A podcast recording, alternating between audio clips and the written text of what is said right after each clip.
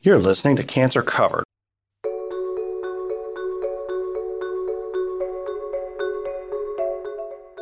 The healthy skepticism of science and medicine has emerged increasingly as overt hostility uh, to a degree and frequency like nothing I've ever really seen before.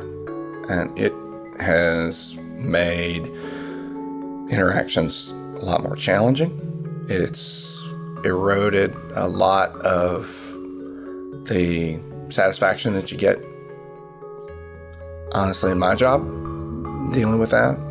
Uh, it's made the work harder. And it's really magnified a sense of futility sometimes. And, and I, will be honest, I'm, I'm really struggling with that still. And it's contributed to me personally experiencing some of the worst burnout of my career, which I'm in the middle of right now. And I'm, I'll be very honest about that.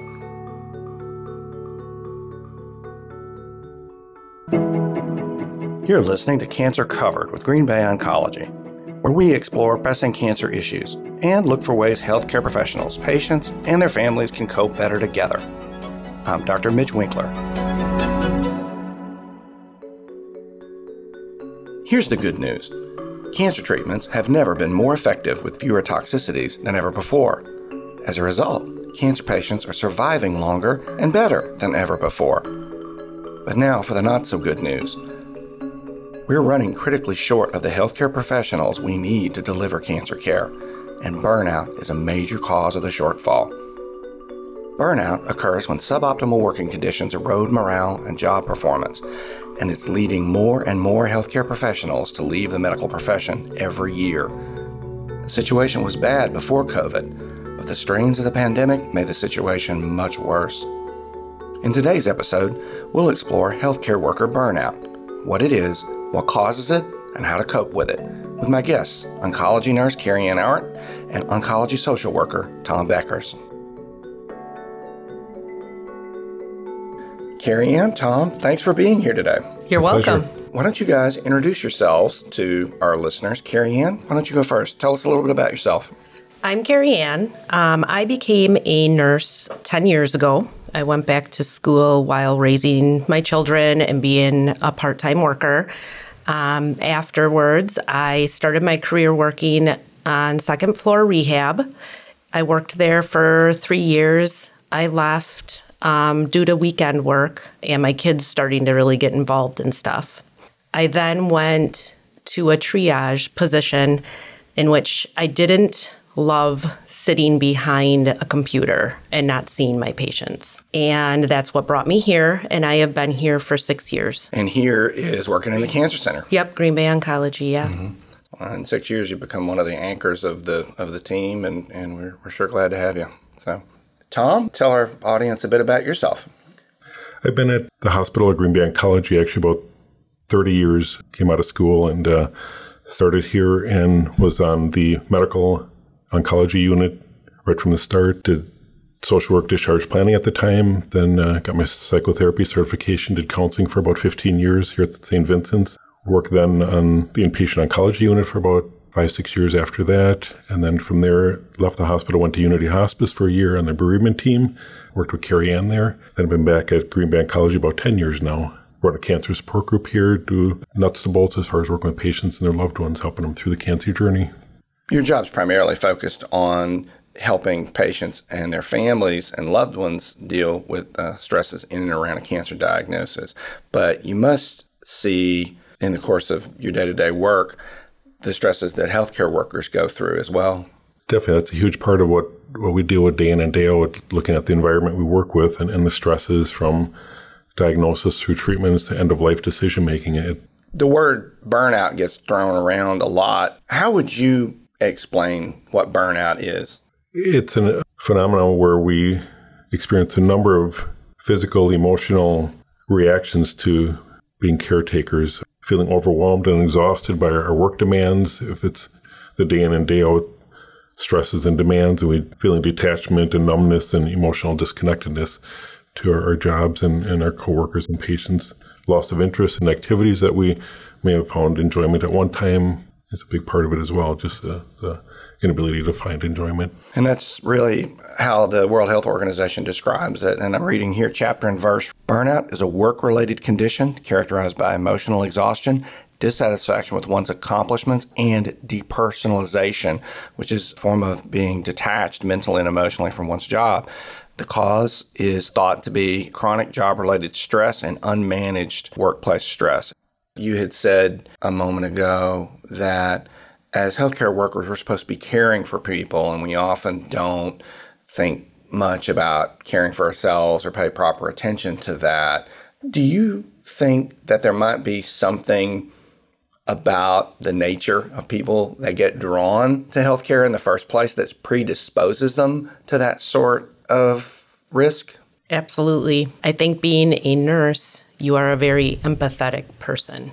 You're there to listen and help others all the time. You often feel things that they don't even know that they're going to feel yet or that they are feeling.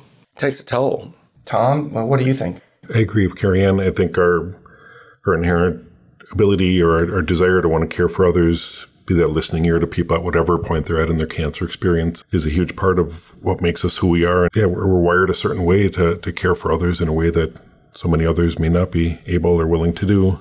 Have either of you ever had the experience, either at the end of a shift or maybe for moments or hours or days at a time, of just feeling like that empathy muscle has done one push up too many? You, know, you just feel that that part of yourself detached or depersonalized. Have either of you ever had that experience?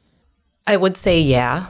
Yeah. I have. I go home exhausted after certain days, depending on what that day brings, whether it's a, a new patient and you're teaching them, explaining to them, watching the wheels turn in their head of what's happening, whether somebody passes away that you really cared about, all of it. There's some really hard days, and you go home and you're just exhausted. Have you ever felt that, Tom? Sure, definitely certain patients are, are going to really have a special connection, whether we see them over and over here in the clinic and have an opportunity to get to know them so well. If they have kids, same as age, age as ours, just the, the commonalities between us can be very, very difficult to take sometimes. Uh, the holidays have always been a difficult time for me. It's supposed to be a joyous time, and yet we're seeing patients struggle with their day to day lives, the impact of cancer. And I felt it too. There, there are times at the end of particularly long call shift or if it's been uh, many, many days on duty, you feel that part of yourself that's supposed to be available and vulnerable and, and exposed, that feeling part of yourself can, can become exhausted. And we're not at our best. I mean, people can experience it, people can see it. Erodes both job satisfaction and it also erodes how well we do our jobs. It's so hard for healthcare workers to even talk about, to admit, because it, there's almost a a shame about it. I mean, um, I was frankly even hesitant to put this on here as something for us to talk about and, and ask about it because I, I, think people people think, ah, I, I, can't I can't admit that. I can't admit that. You know, there's days where it's it's just it's hard, you know, to feel that that well of compassion or to, you know to feel like it runs dry. Um, Many of us have to go home or leave work to continue on with our day, so it's hard to even decompress and think about the day because you're off to the next thing. I mean, it, it, does. It's a magical thing about mercy and compassion because it does fill up with periods of rest, periods of reconnection. But if we are having additional responsibilities, it becomes, you know, even harder. I think one of the keys is finding someone that we can confide in if we're experiencing this depersonalization or, elements of burnout. Who is it that we can trust to open up with, whether it be a coworker, whether it be our spouse at home, whether it be a close friend, someone that we can really be honest with and say, this is what's happening. I'm struggling in this, and then allow them to support you at whatever level they can. So it's it's really being vulnerable and willing to to share your honest feelings and your struggles, and, and through that, I think hopefully they'll provide some positive feedback or your willingness to really divulge what you're going through can be helpful. And Tom, you're really getting at some of the initial action steps. I mean, the very first action step that is recommended repeatedly in all the references in the published literature is uh, mindfulness, just being aware of one's own emotional state. Ann, you had said it earlier about nurses being empathetic, and those of us who go into healthcare that are empaths or, you know, empathetic people who feel empathy so strongly that sometimes they get a little bit confused about whose emotions are whose. Mm-hmm. It's common among nurses, it's common among social workers, common among physicians. And I think every all three of us sitting around this table has elements of that. It can be hard to be aware of one's emotions and to be able to take the time and step outside and say, What is it I'm feeling? Am I angry? Am I sad? Am I tired? Am I exhausted? Just being able to even name them, taking that simple mindfulness step can lead to the next step, which is self care and then seeking help when needed. But it has to begin with us being aware of our own emotions. Now, while we're on the topic of empathy, a question that had occurred to me in thinking on this topic is empathetic connection to patients is a critical part of our job. But then we also talk about the importance of healthy boundaries. What's the difference, and how does one recognize the difference between healthy, vibrant, therapeutic connection and how does that coexist with a healthy boundary? I think that's a wonderful point. The struggle in if we're naturally a very caring, empathetic person, our ability to know what our limits are and to not lose that ability to connect with patients at that level and, and have that empathy, knowing what our, our triggers are to know that we're going down the road of burnout or non empathy is a key part. My own personal pointers about what constitutes healthy boundaries is based more on experience uh, than on anything I've read or on any published research that I'm aware of. I think where boundaries, emotional boundaries, and responsibility between a healthcare worker and a healthcare patient become unhealthy is the following both healthcare workers and healthcare patients have a role in managing illness. There are certain things that patients must be and can only be responsible for. And then there are things that the healthcare worker must be and, and can only be responsible for. So the first is that boundary can become blurry when our desire to help causes us to offer to take responsibility for things a patient should be taking responsibility for themselves or in feeling responsible for things that the patient should be taking care of responsibility for themselves. I think that's one place where boundary issues can become disrupted and confused from time to time, always with the best of intentions, of course. I think another place where boundary issues can break down is when healthcare workers either don't have a clear sense of what they can and cannot do, meaning this is the breadth of what I can offer, but also this is the limits of what I can offer. And they're either unaware of that or they have a sense of lingering guilt about it. And I think that's where boundaries can become a bit frayed. As far as the emotional boundaries, having struggled with this some personally this week because of bearing witness to something that a patient I was pretty close to went through. In our work, we bear witness to a lot of things, and it's inevitable, and I think even obligatory, that whatever stress or sadness or sorrows our patients are going through, we take a bit of a sip from that cup. I think that's inevitable. I would argue that at some point it's even necessary, but it's just a sip. Because whatever they're going through, that experience belongs primarily to them and when we start to get confused about whose experience that is and whose share of sorrow or sadness or stress is greater, then I think the boundaries become really, really blurred and, unhealthy. I think that last part's on us. That does take some work because it's sometimes it's easy to get lost in there. I think it's wrong and incorrect to say that we must close ourselves off to those things. Uh, I, I, think it's necessary to, to still feel those things and feel them keenly, but we only have a share in it. Yeah, great point. I think our ability to know those our boundaries and, and what's appropriate and what's not, what's in our best interest health wise and emotionally is critical all the way through. And, and like you said, experience is a key part of our ability to recognize our limits and our boundaries. If we ever lose the ability to connect with people and, and show that support, then we have no business being in this profession. But yet, at the same time, if we're getting too involved, we're we're not able to step back and, and realize our role and their role. Um, that's critical as well. So.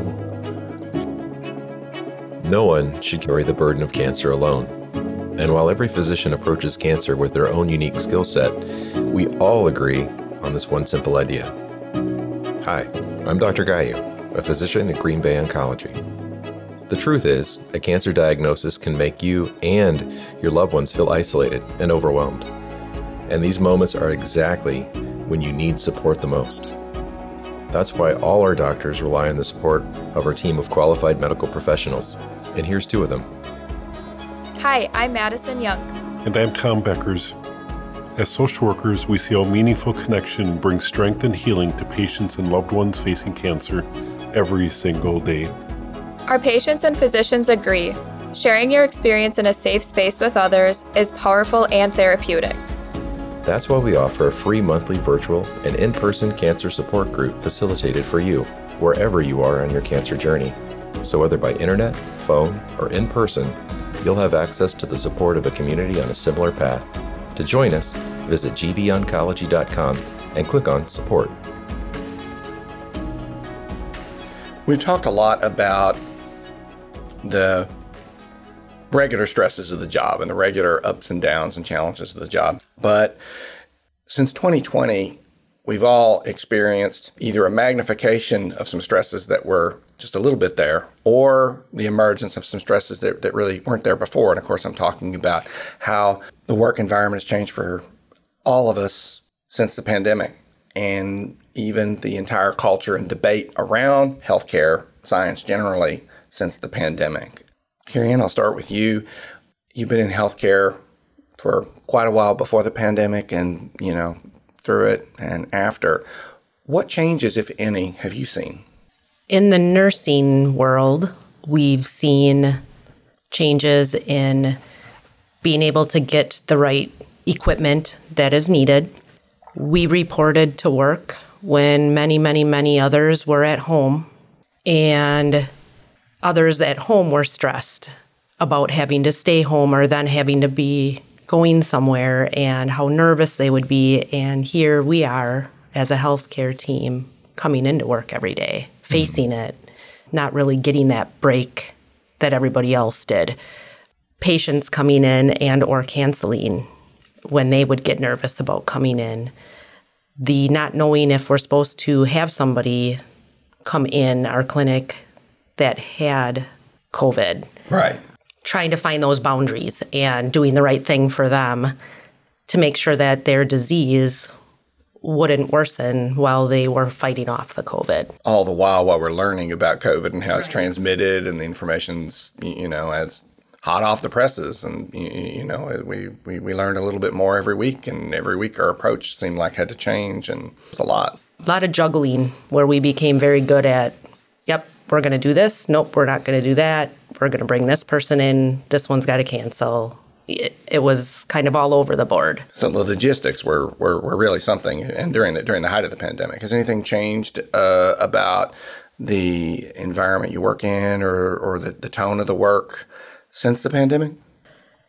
No, for a short while, I would say a few weeks to a month.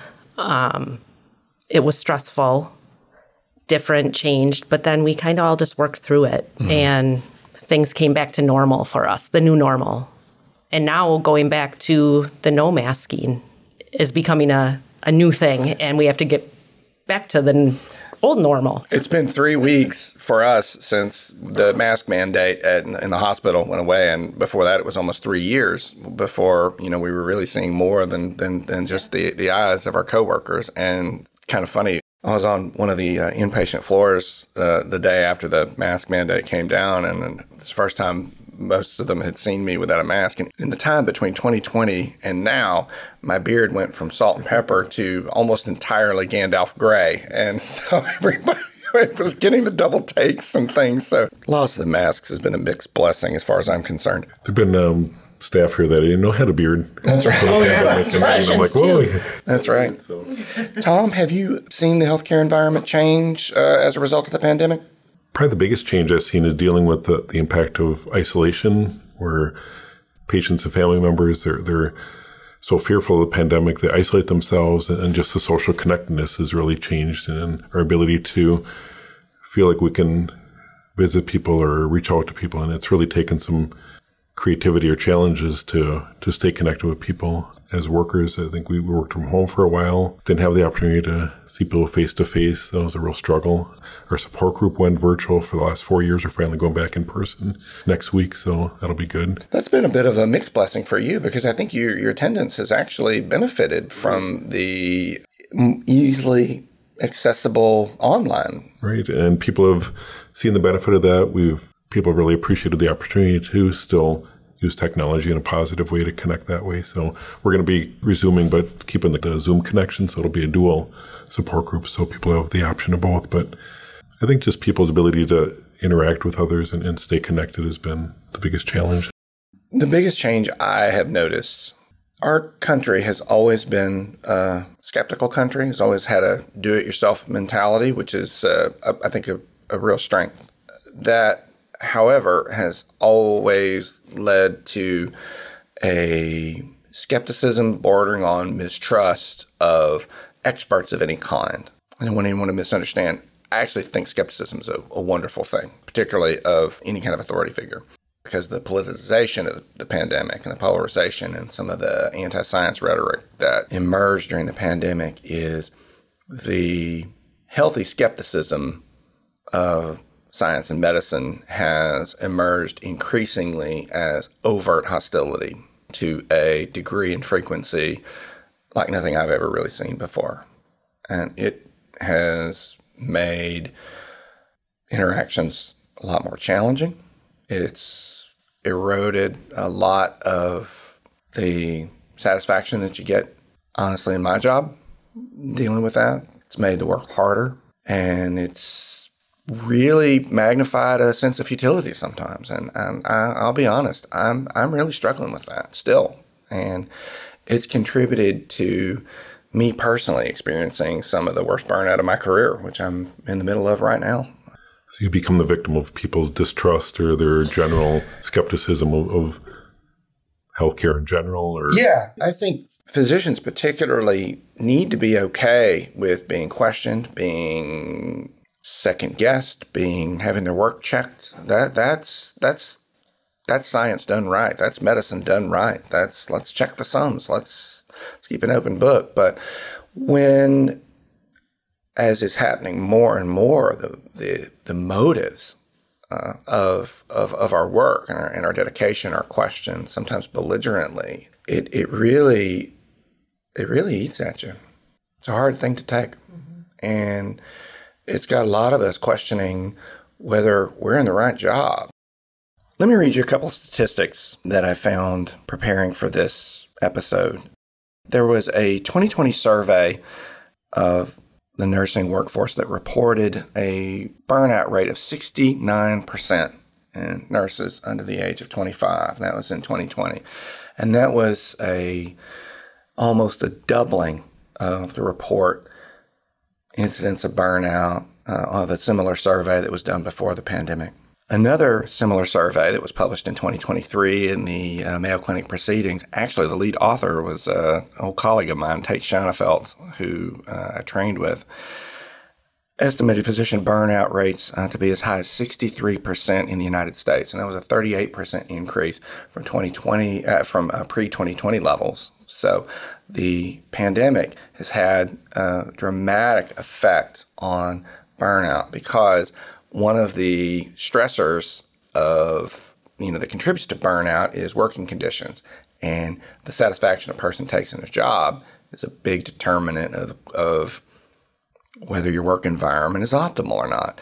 Um, be interested well, to know what percentage of that 68% left the profession how did that truly impact them in their day to day work? Well, that it's interesting you say that. So in 2020, only 57% of physician surveys say that they would choose medicine again had they uh, been given the choice. I'm not one of those people. I'd still I'd still do it. I still love the work. I hope to love it the way I loved it before again soon, and I think I think I will. But Of those physicians surveyed, one in three say they plan to reduce their work hours uh, within the next two years, and one in five say they plan to leave their jobs within the next five years. The result of that, as far as we project, uh, and we were already starting with a physician workforce shortage. Uh, by 2030, uh, it's estimated that we'll be about 139,000 physicians short of the number needed to care for our population in this country.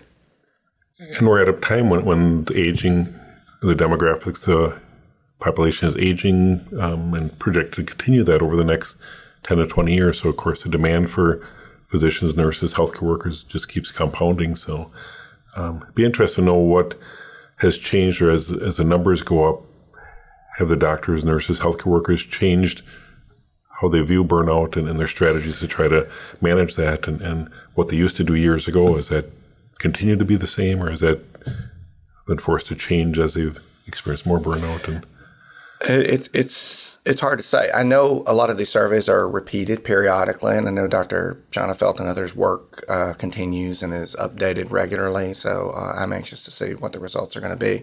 You know, we've talked about the strains of the pandemic.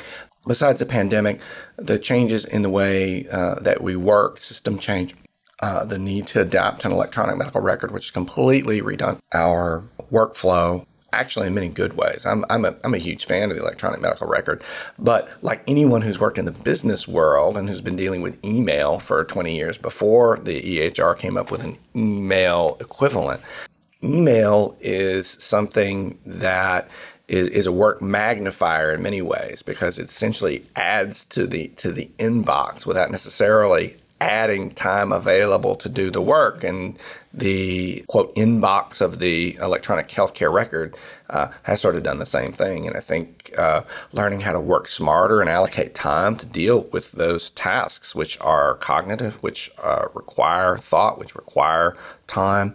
Uh, you know, those uh, you can't just uh, manufacture time out of thin air. And I think healthcare systems and healthcare providers at all levels are trying to innovate new ways to do that. We've talked a lot about what burnout is like, and I'll just review again some of the symptoms physical exhaustion, emotional exhaustion, sometimes manifesting as low mental energy, decreased concentration, hopelessness, sense of helplessness, depersonalization, sense of detachment emotionally or mentally from one's work, from one's coworkers, uh, which can sometimes result in negative behaviors, either temper outbursts or overt neglect, mental distance from the job, uh, cynicism about the job, and overall reduced efficacy and satisfaction in the work. Those are the symptoms we've talked a lot about some of the conditions. We haven't really mentioned some of the other real ones. You know, our our area wasn't hit as hard as some areas in the country uh, by the pandemic, but we were we were top of the list for quite a while. We came very very close to being overwhelmed, but you know, New York City suffered actual and, and other places suffered actual lack of resources weren't enough vents available for patients who needed them. There weren't enough masks or gowns, you know, for the healthcare workers. And you know, working under those battlefield conditions takes a, takes a terrible toll. But there's there's other uh, insufficiency short of that, lack of insu- you know insufficient staffing. Trying to working work, working on an understaffed shift is uh, extremely stressful. Lack of recognition, unfairness, either you know whether, whether that be wage unfairness or authority unfairness or unfairness of any sorts contribute tremendously to dissatisfaction.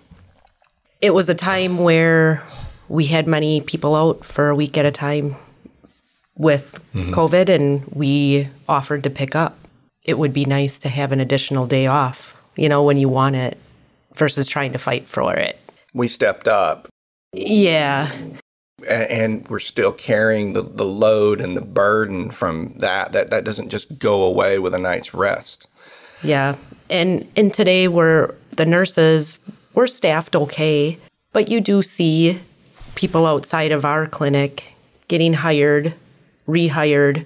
They're making more, more mm-hmm. than any of us. You know, mm-hmm. so there is a, sure. a financial thing that's going around too, and that's everywhere in healthcare right now. It is uh, everywhere. I think in almost every sector of our economy, honestly. I think we try to recognize things that we have little control over, the hospital or the clinic has a little control over, understand those dynamics. And yet, at the end of the day, how do you balance it out with our own needs, our family's needs, and, and how we're trying to support our, ourselves and our families. And we want to be sympathetic to what's going on within the clinic and the hospital and, and understand their struggles. But um, it's, it's, a real battle and a real, real effort to, to balance it all out. One of the final stressors we didn't talk about was value conflict or moral distress. And we see this particularly in cancer work or medicine generally when we're dealing with end of life issues. Moral hazard and value conflict occurs when people bear witness to choices that are made either by the patient or sometimes by the health team that they're having difficulty squaring with their own personal values. Uh, and that can take many forms. Sometimes it can be the denial of care or the withdrawal of care in certain cases. In some cases, it can be the administration of treatment or patient seeking treatment that seems ill advised or excessively risky. And those are complicated uh, things because the patient autonomy is a cornerstone of medical ethics and patients being able to choose for themselves when, when a choice is possible. But patient autonomy can sometimes come up against the personal values of healthcare workers who can still serve that need, but have to live in this middle ground of this is a, a choice I have to serve, but I have mixed feelings about the choice. And particularly in dealing with crisis type care, end of life type care, that's a very common thing. And it definitely contributes to stress and, and can contribute to burnout. It's questioning if the patient truly understands all the options. Do they right. understand it all? Right. I think our job is to give the patient and family as much information as they need to have to make informed consent decisions. And, and you're right on, client auto- or patient autonomy is the foundation of everything we do, and giving them that control and that ability to make decisions. And while we may not agree with it, they're the ones that have the right to, to make those decisions. It's no secret that physicians have a lot of confidence in their opinions. I think everyone knows that. And one of the things that I've had to learn and continue learning is there's this little voice that happens in all of our heads. I, I don't know which philosopher uh, said this, and if it was uh, Schopenhauer or one of the others, but you know, we're we're all intellectually conceited. Deep down inside, most of us really think that if folks understood things the way we understood them, that they'd agree with us and that they would choose what we choose. Now, of course, that can't possibly be true, and we don't have all the facts or we don't have the, you know, the fullest perspective either. But that voice requires a lot of active talking to when we're watching something happen or a choice made that we find personally distressing. You know, there's that little voice saying that, ah, if they just understood this the way I understood it, they would choose the way. And so tempting to try to nudge people towards our point of view. There's there's education, you provide the information, but once you can be reasonably sure that that information's been provided, people can and should choose for themselves. Sometimes it's a hard thing. It is very hard. Sometimes they just want somebody to choose for them. And sometimes they do. And sometimes patients uh, don't want autonomy and sometimes they surrender and they have the right to do that. That that's a tricky one. I think you made a good point earlier, Karianne. It is it is really important for informed consent and assessment of patient understanding is is not a one-time thing it's an ongoing thing and you always want to be watching and, and are we sure you know are we sure they're aware i think Brian Burnett when we were talking in another podcast episode about research, informed consent, both for research and for regular treatment, is is an ongoing process. It's not just a one time thing. So we always should be asking ourselves and, and, and keeping a weather eye out for understanding or lack thereof. You sometimes see the spouses or the significant others or the daughters or sons of patients disagreeing, one mm-hmm. wanting this, one wanting that and you kind of get put in the middle of that at times. That's a struggle too. It is, and I think particularly when the families themselves become confused about autonomy. And what I mean by that is who's choosing here and who has the right to choose. Uh, because, you know, strong feelings can uh, compel a person to say, no, no, no, no, not your choice, but, but mine. Uh, with people we love, it's comes from a good place, but it, it, it is challenging in, in, helping people maintain their own voice, helping patients maintain their own autonomy if they want to, and in helping families. They have to make peace with it sometimes the same way we do. It's even harder for them because they feel we feel things keenly. They feel it even more keenly. It's it's difficult. So burnout We've talked about what causes it. We've talked about what it looks like. How can we cope with it and how can we prevent it?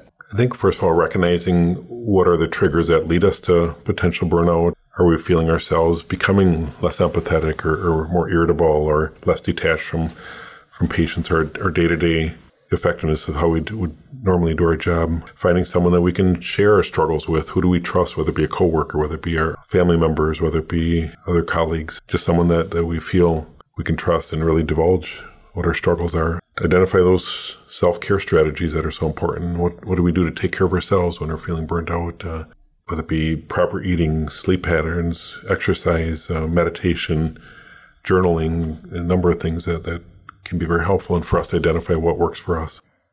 Karianne, you've got to have some tips about that as an experienced uh, nurse in oncology. What are your life tips uh, for yourself and others about how to cope with burnout? Trying different things. I'm one that really enjoys to work out. I find myself wanting my sleep though. So then I find myself missing my workouts in the morning if I have an early shift. And I need to get better at, nope, I'm going to get up and work out. I feel better when I do it.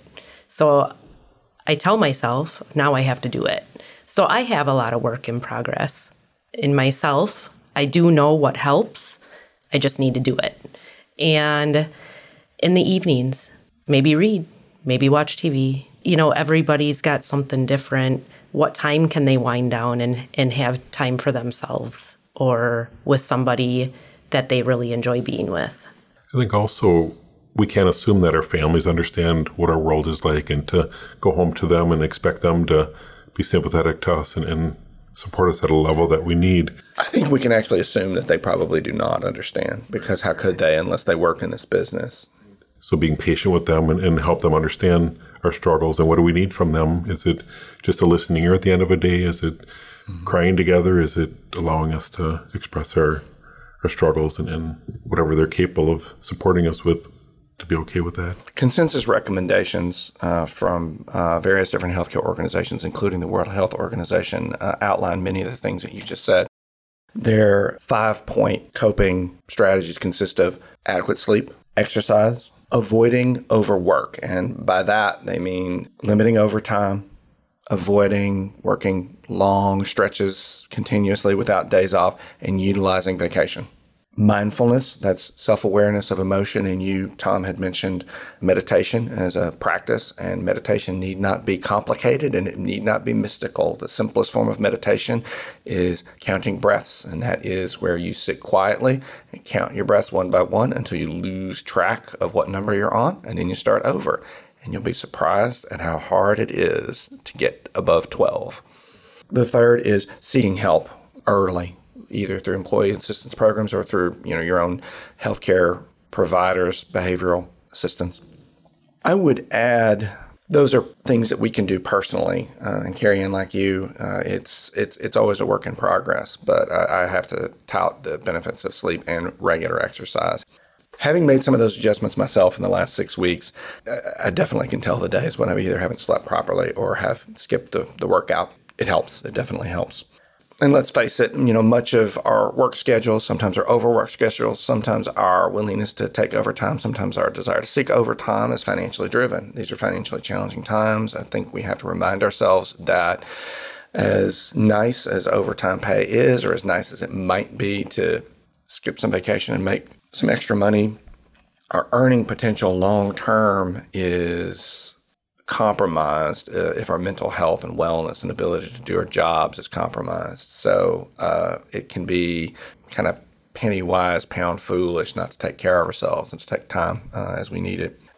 Besides the things that we can do for ourselves individually, I think that we all have a role in trying to improve our system and trying to improve the quality of the work. None of us as much control as we would like, but pressing for administrative reform. Administrators in healthcare are just as stressed as we are, and they're struggling with new challenges, financial and and and uh, workplace, just as we are. But participating in administrative surveys, participating in workplace talkbacks and town hall meetings when, when available, getting involved in leadership as much as possible. One cannot change, you know, without being involved generally. And sometimes it isn't isn't enough to talk to leaders. It's it's it's important to get in there and help bear some of the burden ourselves and try to change for myself, particularly uh, given the need that we have for good social workers and good nurses and good physicians and good workers of all kinds, APPs and physician assistants, be a mentor, be a good mentor, be a role model, train the next generation, the ones that will succeed us and step in for us uh, when when it's time for us to step back. Contribute to and promote and embrace systems innovation. Um, the only thing that's constant is change, and the only way uh, our human EHR interface is going to get better is if we get better and we adapt our workflow and we keep pressing for ways to work smarter, not harder. And on even a larger scale, I think we all have to push for healthcare reform in our government, in our country. Without getting political about this, I think it has to start with an acknowledgement that there are good imperatives and valid concerns on both sides of the aisle. And neither team in our country right now is actually asking all of the questions. They're both asking some of the questions. Questions that we have to address are how much health care do we need? How much should every person expect? How much can we afford? And how can the cost be distributed fairly? And until we can come together and start answering all of those questions honestly, things are only going to get worse.